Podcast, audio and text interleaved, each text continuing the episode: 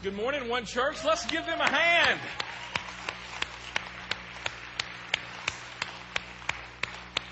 You want to know what we're about here at One Church? You just saw it. Uh, one of the things that we hope everybody, and we believe that God wants a relationship with everyone. And the stories that you just heard, some of those are your stories. Some of those will be your story. And that's really where we're landing today. Uh, we're right smack dab in the middle of this series called Selling Souls on eBay, where we're talking about some of our core values here at One Church. My name's Chris. I'm one of the pastors here, and uh, I want to say a hearty welcome to you guys as well as those who are listening on the podcast. So just sup. So um, let me tell you a little bit about what we're talking about. Last week we talked about invest and invite, and this is what we're talking about again today. Everybody say invest and invite. Let me tell you what that is with our church. One of the things that that a lot of churches do, they do um, visitations or Monday night, Tuesday night get-togethers or evangelism. By the way, if you grew up in church, you know what that word is. If you don't, let me tell you what evangelism is. It's sharing the good news. Big churchy word, but that's just really what it is. It's sharing the good news that God loves us. One of the things that we do here at One Church is we don't do it on one evening. We don't do it on one certain time because we believe it's a lifestyle. It's not just a Monday night thing or a Wednesday night thing, that it should be an everyday type of thing. And how it works for us, it's invest and invite. Last week we talked about investing. Investing in other people's lives, relationally, speaking into their life, and listening to their story. It's investing is where you don't see people as a project, but you see them as a person and um, you hang out with them. You just you listen to their story. That's what invest is. Last week we talked about that the people that invest in us are those who have influence with us. Today we're talking about invite, and we're talking about leveraging the influence that you have by investing, by inviting them. Now you may be thinking, inviting them to what? Well, inviting them to church, inviting them to have a relationship with Jesus through the Bible, inviting them maybe to hear your story? Which one is it? The answer is yes. It's all of them. You see, I grew up, um, and, and, maybe you did as well, that uh, I know some people who can take the Bible, take this book, and by saying, you know what, you want to hear about Jesus, and they go to uh, they go to Romans 3.23 and Romans 6.23 and John 3.16 and then they go to uh, 1 John 1 9 and then they go to Ephesians 2 8 and 9 and then they go to 1 John 5 11. And, and I know some people who can totally do that and be able to share their faith and people come to have this relationship with God. It was so funny. I grew up and I was on staff, in staff in, in multiple churches, and I used to be a faith trainer, training people how to share their faith. And it was uh, on an acrostic by faith, F A I T H. And F stands for forgiveness that is A, available for all, but it's impossible because of our sin to get that unless you turn, that's the T, and if you turn, you get to heaven. There's one problem with that. When I get nervous, I don't, I, I, I, I kind of like mix stuff up. And I can't spell things, and I go, hey, my name is Chris, and it's impossible. I. And people are going, you're a freak job. and, and, I go, yeah, you're right. Yeah. I mean, I get nervous, and, and, and, I, and, I, and it's, it, I know some people that have these steps down that they can be able to share their faith, and I hope your tribe increases. But what, we've been talking about that evangelism, that good news. What if you don't know enough good news? Because, see, the reason why I think a lot of people don't do that is because they don't think they know enough. You know, what do you do? Well, you invite them to church. If you know anything about us and one church and myself, you know that if you bring them here, what am I going to talk about?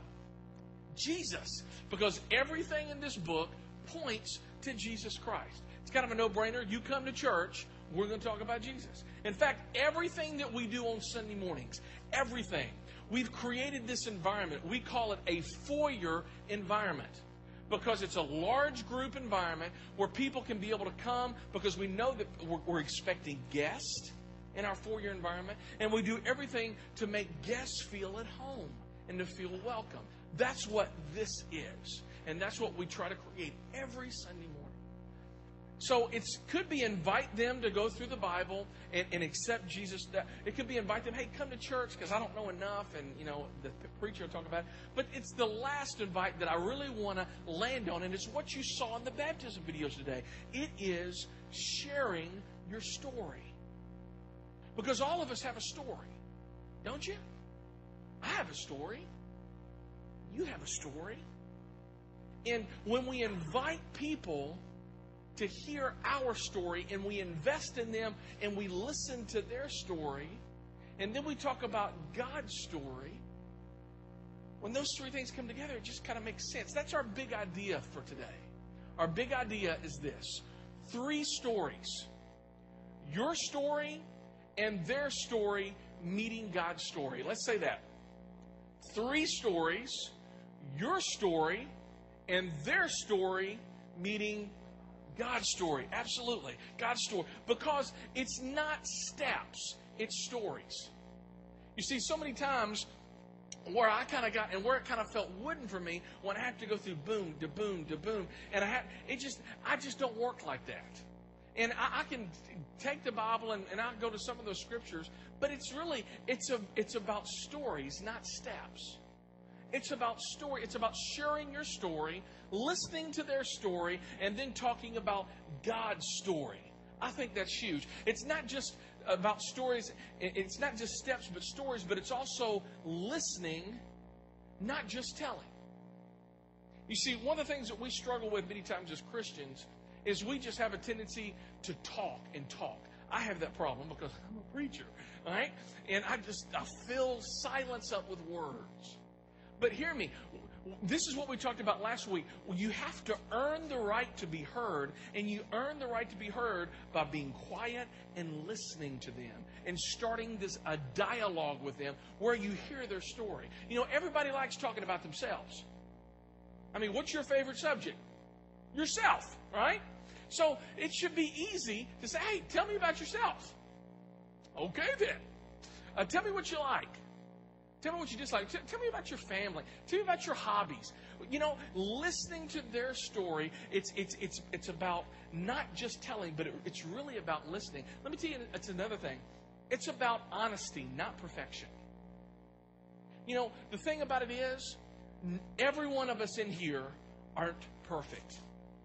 And if you've not been to church in a while and you come back to church and you think, you know what, they're just perfect people, let me be the first to shatter that one. We're all messed up people. Okay? And one of the criteria of getting on stage is you got to be one of the most messed up people. So, welcome to one church.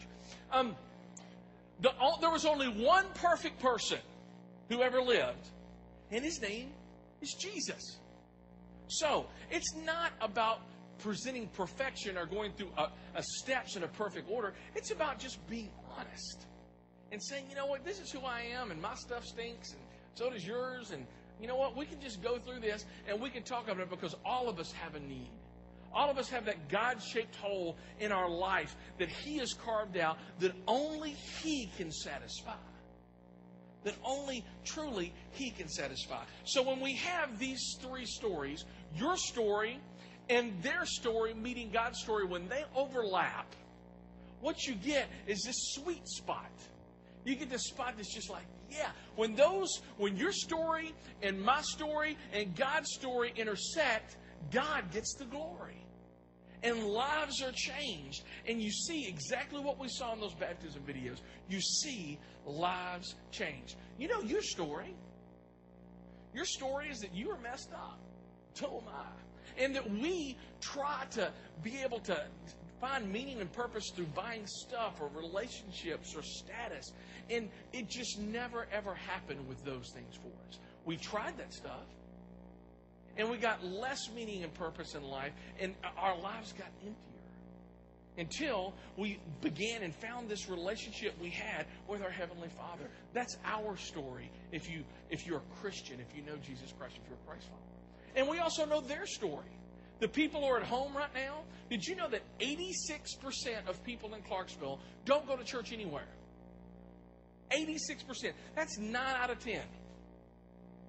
And see, their story is this You know what? Their story is not too much different than our story because they're messed up too. And they're struggling and, and all the meaning and purpose, they're struggling with that. They don't have that. And they don't think, on Sunday mornings, they don't think there's anything. Why in the world would I wake up and go to church on Sunday morning? And just be with a bunch of hypocrites? Well, join the club because all of us have been there and we've all been hypocrites. All right? So, we know their story and we also know God's story. God's story is that God so loved the world that he gave. That is God's story. So, when those three stories intersect, it brings God's glory. Now, we talked about that churchy word evangelism. You know, people who are outside the church hate that because they hate getting done on it. And people inside the church hate that because they hate doing it. And I'm not really, I'm just talking about talking, sharing stories. So if you would, uh, uh, page 811 of your One Church Bible, we're going to look at one lady who was a very, I mean, would be the last person you would ever think to talk about her story and God's story and bring all of that glory. Let's look at it. Uh, uh, uh page 811, John chapter 4, and this is what it says. John chapter 4 chapter 4, verse 5 through 9, and then we're going to go 16 through 18, and then we're going to skip around, but just follow me. It'll be on the screen. Um, eventually, he, Jesus, came to the Samaritan village of Sychar, near the field that Jacob gave to his son Joseph. Jacob's well was there. That's important. We're going to talk about that. And Jesus, tired from the long walk, sat wearily beside the well about noontime. Soon a Samaritan woman came to draw water, and Jesus said to her, Please, give me a drink. He was alone at the time, and his disciples had gone into the village to buy some food. And the woman was surprised, for Jews refused to have anything to do with Samaritans. She said to Jesus, You are a Jew. I am a Samaritan woman. Why are you asking me for a drink? Jesus replied, Anyone who drinks this water will soon be thirsty again, but those who drink the water that I give will never be thirsty again. It becomes a fresh, bubbling spring within them, giving them eternal life. Please, sir, the woman said, give me this water. Then I never have to come to, out here and never have to come get the water. And then he says, Go and get your husband. Jesus told her. And she replies, I don't have a husband. Jesus says, You're right. You don't have a husband, for you've had five husbands, and you aren't even married to the man you're living with now. Then Jesus told her, I am the Messiah. The woman left her water jar beside the well and ran back to the village, telling, telling everyone, Come and see a man who told me everything I ever did. Could he possibly be the Messiah? This woman is inviting all of these people, Come and see a man. And this woman still has questions. Could he be the Messiah? Could he? I want to camp out on this person because this is so unique. Jesus comes to this this he goes on the other side of the tracks, if you will, to this little country called Samaria. Now, Samaria, Samaritans were half breeds. They were half Jewish and they were half non Jewish. Uh, it's called Gentiles. So, um, and they were a different religion than the Jews were. And uh, so there was this, there was a lot of racism going on here. There was a lot of bad blood between these two cultures. In fact, so much bad blood in Luke chapter 9. This is so funny. Jesus' disciples, we're going to see how they responded to Samaritans. And it says this, Luke 9:52, and Jesus went into a Samaritan village, but the people did not welcome him because he was heading for Jerusalem. When the disciples James and John saw this, they asked, Lord, do you want us to call down fire from heaven and destroy them? Can you hear the compassion in their voices? They're saying, you know what? Let's just send all these people to hell. Hell with them. That's what they're saying. We, we're so they're so racist. Even Jesus' disciples. And what did Jesus do? Jesus turned to them and said, "Boys, hush it." He rebuked them and they went to another village because Jesus doesn't play the race game. Some of you may have come out of churches or may have, came, may have came from different parts of the country where this whole racism thing is. Let me tell you, everybody is precious in God's eyes. Everyone. So if that is you, you either need to change your attitude or I could suggest a lot of other great churches for you to go to. All right? Merry Christmas. All right, move on. So, back to the Samaritan woman. This woman was an object of racism. No one, she was an outcast. In fact, she was an outcast even among the outcasts, the Samaritans, because no one liked her. Um, we're going to find out later the reason why nobody liked her is because she loved men.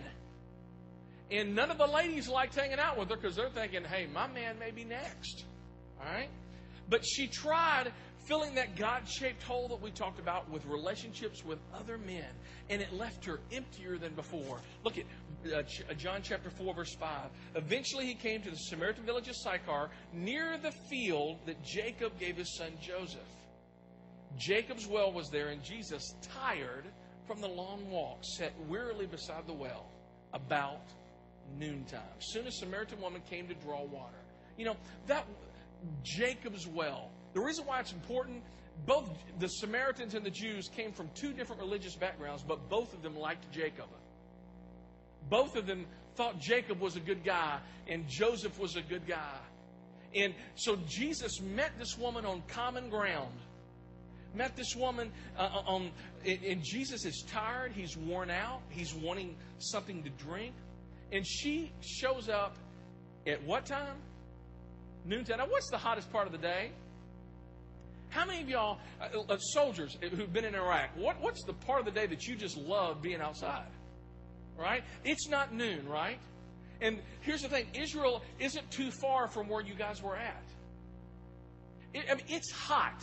And see, back in that day, it, it was, it's kind of like East Tennessee. They didn't have indoor plumbing. You know what I mean? So the, the ladies, if you're going to cook, if you're going to wash, if you're going to do anything like that, you got to go to the well and you got to go get it. So the ladies would either go early in the morning or at, dusk. Why? Because it's cooler, right? It's cooler. But this lady shows up at noontime. You see, when the ladies would normally go out, you know, six in the morning, six thirty in the morning, you know, they would get up and get caught up on the gossip and all this stuff. The reason why this woman didn't go is because she was the object of the gossip. She was the talk of the town. And and she says, you know what? I'm just tired of it. They're not talking behind my back anymore. They're just talking straight to my face. So I'm just going to go out at noon, and I know it's hot. You know what? I don't care anymore. I'm just alone. I'm just alone and no one likes me. That's her. So Jesus sees this woman who is ostracized. She's the object of discrimination, the object of racism. But Jesus reaches across gender boundaries, racial boundaries, and even religious boundaries and starts a conversation and a dialogue with this woman starts a conversation on common ground. I think that's so cool. Verse 7 Soon a Samaritan woman came to draw water, and Jesus said to her, Please give me a drink. He was alone at the time because his disciples had gone into the village to buy some food. They had went in um, and uh, decided to get like a probably like a bacon egg and cheese biscuit, like at McDonald's or something. Um, the woman was surprised, for the Jews refused to have anything to do with Samaritans. In that culture, Jews didn't drink after Samaritans. Jews didn't eat after Samaritans. For some of you, you remember the 1960s? You remember the separate drinking fountains? That mindset was alive and well back in Jesus' day, and Jesus says, I'm not even going to play that. I'm just going to just go ahead and cross over. Would you mind giving me a drink? I'll drink after you. I'll eat. Jesus saw her as a person. There's a great verse in the Bible, 1 Samuel 16 7 says, Man looks at the outward appearance, but God looks at the heart. And God doesn't care what you look like, what you dress, what status you are, what rank you're in the army, what, what skin color you are. It doesn't matter with God. God sees you as a person. And God is calling us to see people as people and not projects. So, she says to Jesus, You're a Jew and I'm a Samaritan woman. Why are you asking for me for a drink? She's saying, I'm a Samaritan. Well, hello? You can't do this. People are going to talk. Don't you know culturally you can't do this? I'm a woman. I'm a Samaritan. Jews don't even like Samaritans. In fact, the Samaritans don't even like me because I'm an outcast. And Jesus reached all past those boundaries met her on common ground, and started a relationship and a conversation with her that ultimately led her to God. Just as we saw last week with the crazy dude living in the, in the cemetery, Jesus has a tendency to reach the unreachable and to touch the untouchable and to be with people that nobody else wanted to be with. Getting down and dirty in people's lives that most people have just written off. People written you off? Let me tell you, God will never write you off. Ever. I truly believe that God is calling all of us to look past ourselves and to see in our neighborhoods the people maybe that people don't like, the people have just ostracized and just said, you know what, I can give a flying fart about them. They, God says, I care about them. I care about them. So you should care about them. Jesus wants us to meet people where they are. And this woman had a hard pass. In fact, Jesus puts it all out on the table. Look at this in verse 16 and 18 uh, of John chapter 4. Go and get your husband, Jesus told her. And she says, Uh oh. Um, I don't have a husband. And Jesus says, You're right. You don't have a husband, for you've had five husbands, and the guy you're married to now is not your husband. Silence. Imagine the awkwardness of that moment. Jesus says, You're right. You don't have a husband. You've been married and divorced five times. This woman had been through multiple divorces. She's been ostracized by culture. The ladies don't like being around her because she's a man stealer. And she is a lonely, she's lonely. She has nobody that she can rely on and trust on. And think about this. If Jesus is indeed God's son, Jesus could have met with anyone that morning at noon. He could have met with anyone. He could have met with kings and princes and rulers and pharaohs and queens. He could have met with anyone, but he chose to meet with a five time single divorcee. You'd believe that no one matters to God, everyone matters to God. No matter how far you feel like you're on the outside, Jesus meets you right where you are. You and I will never ever lock eyes with another human being that does not matter to God. Ever. Ever. We all matter to God. God is calling us to love and to meet people right where they are. And what's such a paradox is this? We talked a little bit about this last week. But the religious people of that day, they were called Pharisees, religious people not unlike you and me. The closer they got to God, the more approachable people got to them. The closer they got to God, they equated spiritual maturity as, you know what, I'm going to keep everybody at a distance. I'm going to run from sin, run from sinners, and they became unapproachable to outsiders. Let's just say, Jesus, who is God, he's the most spiritually mature person who ever lived. Would we say that was correct? Here's the thing the most spiritually mature person who ever lived was the most approachable to outsiders. So if you and I are going to become spiritually mature, that means we should increasingly get more approachable to other people. More people should be able to come up and say, you know what? I love hanging out with you. You're, I, I, one of the things I, that frustrates me when people go, Pastor Chris. I'm not Pastor Chris. I'm Chris. Because religion has a tendency to put boundaries in front of people. I put my jeans on just like you put your jeans on. All right? I am, I, I, got stuff just like you got stuff. And Jesus says, here's the thing I'm just going to meet people where they are. And the person who was the most spiritually mature was the person who, who the tax collectors and sinners and prostitutes and drunks they loved hanging out with.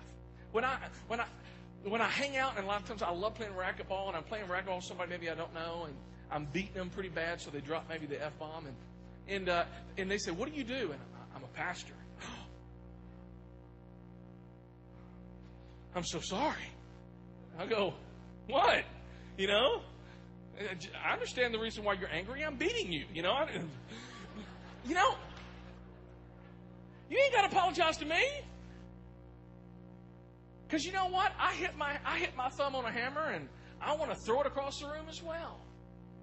I am just like you. And the, I think the most the more spiritually mature we get, the more approachable we should become to outsiders because that is how Jesus was.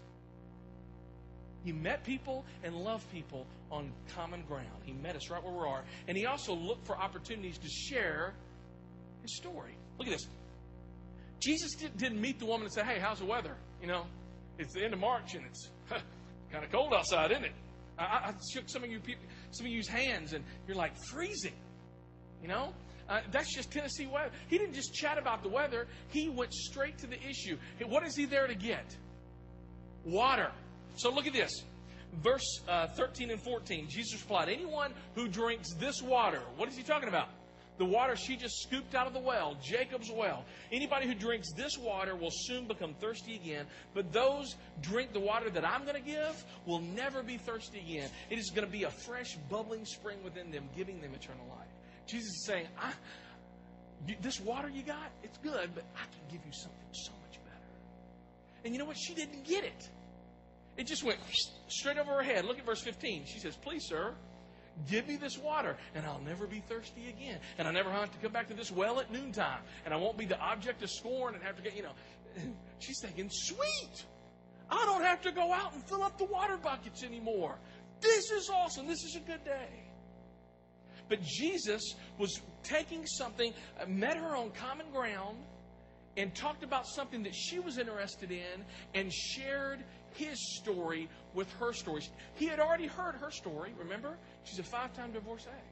And now Jesus is sharing his story with her story because when your story meets their story and you bring God's story in it, it's just like, wow, God gets the glory.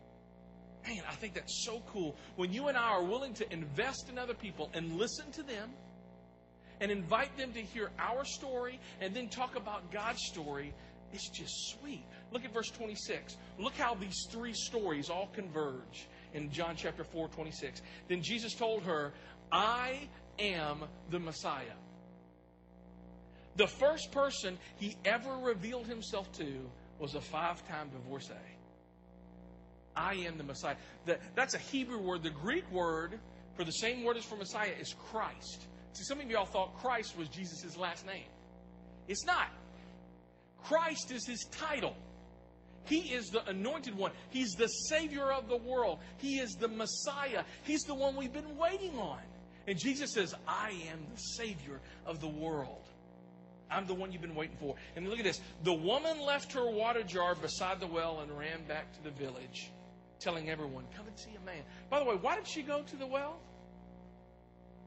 And to get water. And she's like, Heck with that water. I got something else. I got to share this with somebody she left the water jar beside the well and ran back to the village, telling everyone, Come and see a man, there's invite, who told me everything I ever did. Could he be could he possibly be the Messiah? That's her story. Her story is I tried filling this God shaped void in my life with men and with relationships. But I just met a man who just rocked my world who just came in, and I now have forgiveness. That is her story. So look at this. So the people came streaming from the village to see him. Now that's God's story intersecting their story. That's so cool. When your story and their story meets God's story, wow, something awesome happened. By the way, how much did this woman know about Jesus? Did she know that Jesus was going to die on the cross for her sins, die and, and be buried for three days, rose again, and then 40 days later he was going to go up to heaven, and then he's going to sit down at the right hand of the Father and the Son of Fellowship, and there's going to be 66 books of the Bible written. Did she know any of that? What did she know? She knew her story. She knew her story, and she knew how her story came together with God's story. You know, that's where I want us to end today. Do you know your story? Because it's not steps, it's stories. It's not listening. It's, it's listening. It's not just about talking and telling. And it's, it's not perfection, but it's honesty. So, do you know your story? Look at uh, uh, John chapter 4, verse 39. Many Samaritans from the village, that's their story, believed in Jesus that's God's story because the woman had said, He told me everything I ever did. That's her story, or your story, or my story. You see, when my story and their story comes together with God's story, it brings God glory, and that is really what invite is. Invest and invite. Invest. Be willing to listen to somebody else's story. Invite them to hear your story and to hear God's story. So today, here's what we're going to how we're going to end it. This is very quick what I'm getting ready to do. Uh, I would encourage you, if you want some more and know how to do this, you need to sign up for our commune membership class because we talk a lot about this. But I want to show you how you can share your story. Uh, every story, if you have a relationship with God, has three parts. Everybody put up three. Three. Three parts. All right, you can put them down. Cool. I feel like some of y'all doing gang signs. All right, cool. Three parts. Every send your email groups at Exit One Church. Right. Um, the, the first part of your story is what your life was like before Jesus. What was your life like? It should take a, about a minute or less. And then, how did you get introduced to Jesus? How did you begin this relationship with God? That should take no more than a minute. And then, how has Jesus made a difference in your life? That should take more than a minute. So, how many parts? Three. The first part is what? Before Jesus. Second, how you met Jesus. Third, so what? What what difference has he made? I'm going to share you my story. Right? My story is this.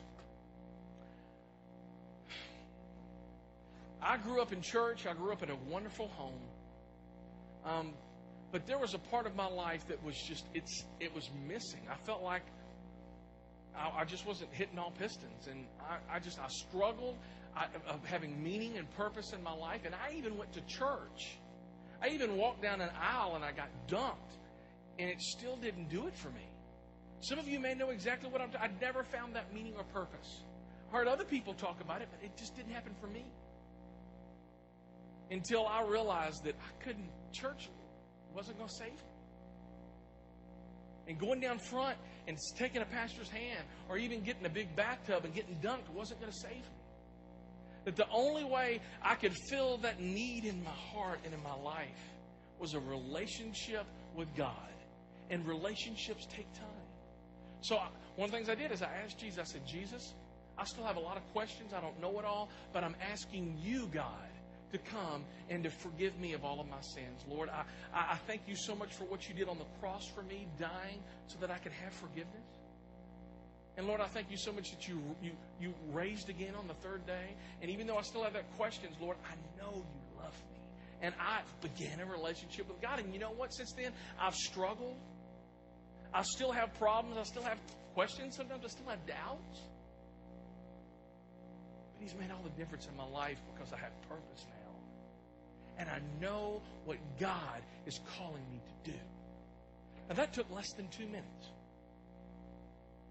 You see, when you're when you're willing to get outside of yourself enough and listen to people, really listen to their story. What makes you tick? What makes you angry?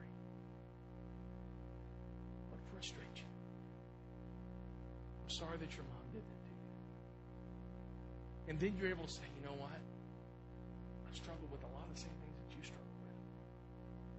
But let me tell you how I'm dealing with my issues. And I still got them. When you're willing to invest in other people and then invite them to hear your story and invite them to hear God's story, that's what it's all about. That's what spiritual maturity is all about because that's what Jesus did. That's what Jesus did with this woman at the well. Um, I would encourage you uh, in two weeks, Easter's coming up. We're starting a series called Confessions of a Pastor. And it's going to be a great time that of the people that you've been investing in to invite them because I promise you, we're going to talk about Jesus Christ because He is the one that changes lives. Let's pray. Lord, we love you so much, Jesus, and you are so wonderful and awesome. Lord, I thank you so much, Lord, that you are God's Son and Lord, that you could have met with anyone 2,000 years ago by that well. Lord, you can meet with anyone today, but you choose right now to meet with us. And Lord, I know there's some people out there. They're they just they've been the, they've done the whole church thing. They may have done the whole religion thing, but they still feel far from you, God. They're like that woman at the well, and they still have doubts and they still have questions. But Lord, I know this that you want to have a relationship with them, that you can have a relationship with them. So, Lord, I pray right now for those who just need to spend some time right now on the quietness, quiet of this moment, just saying, Lord, I need you. I need you, Jesus. Come into my life. Forgive me of my sins. And Lord, I accept your forgiveness. I believe in you. Your word says, everyone who believes in me will have eternal Lord, that's what I pray. For it's in Jesus' name that we pray.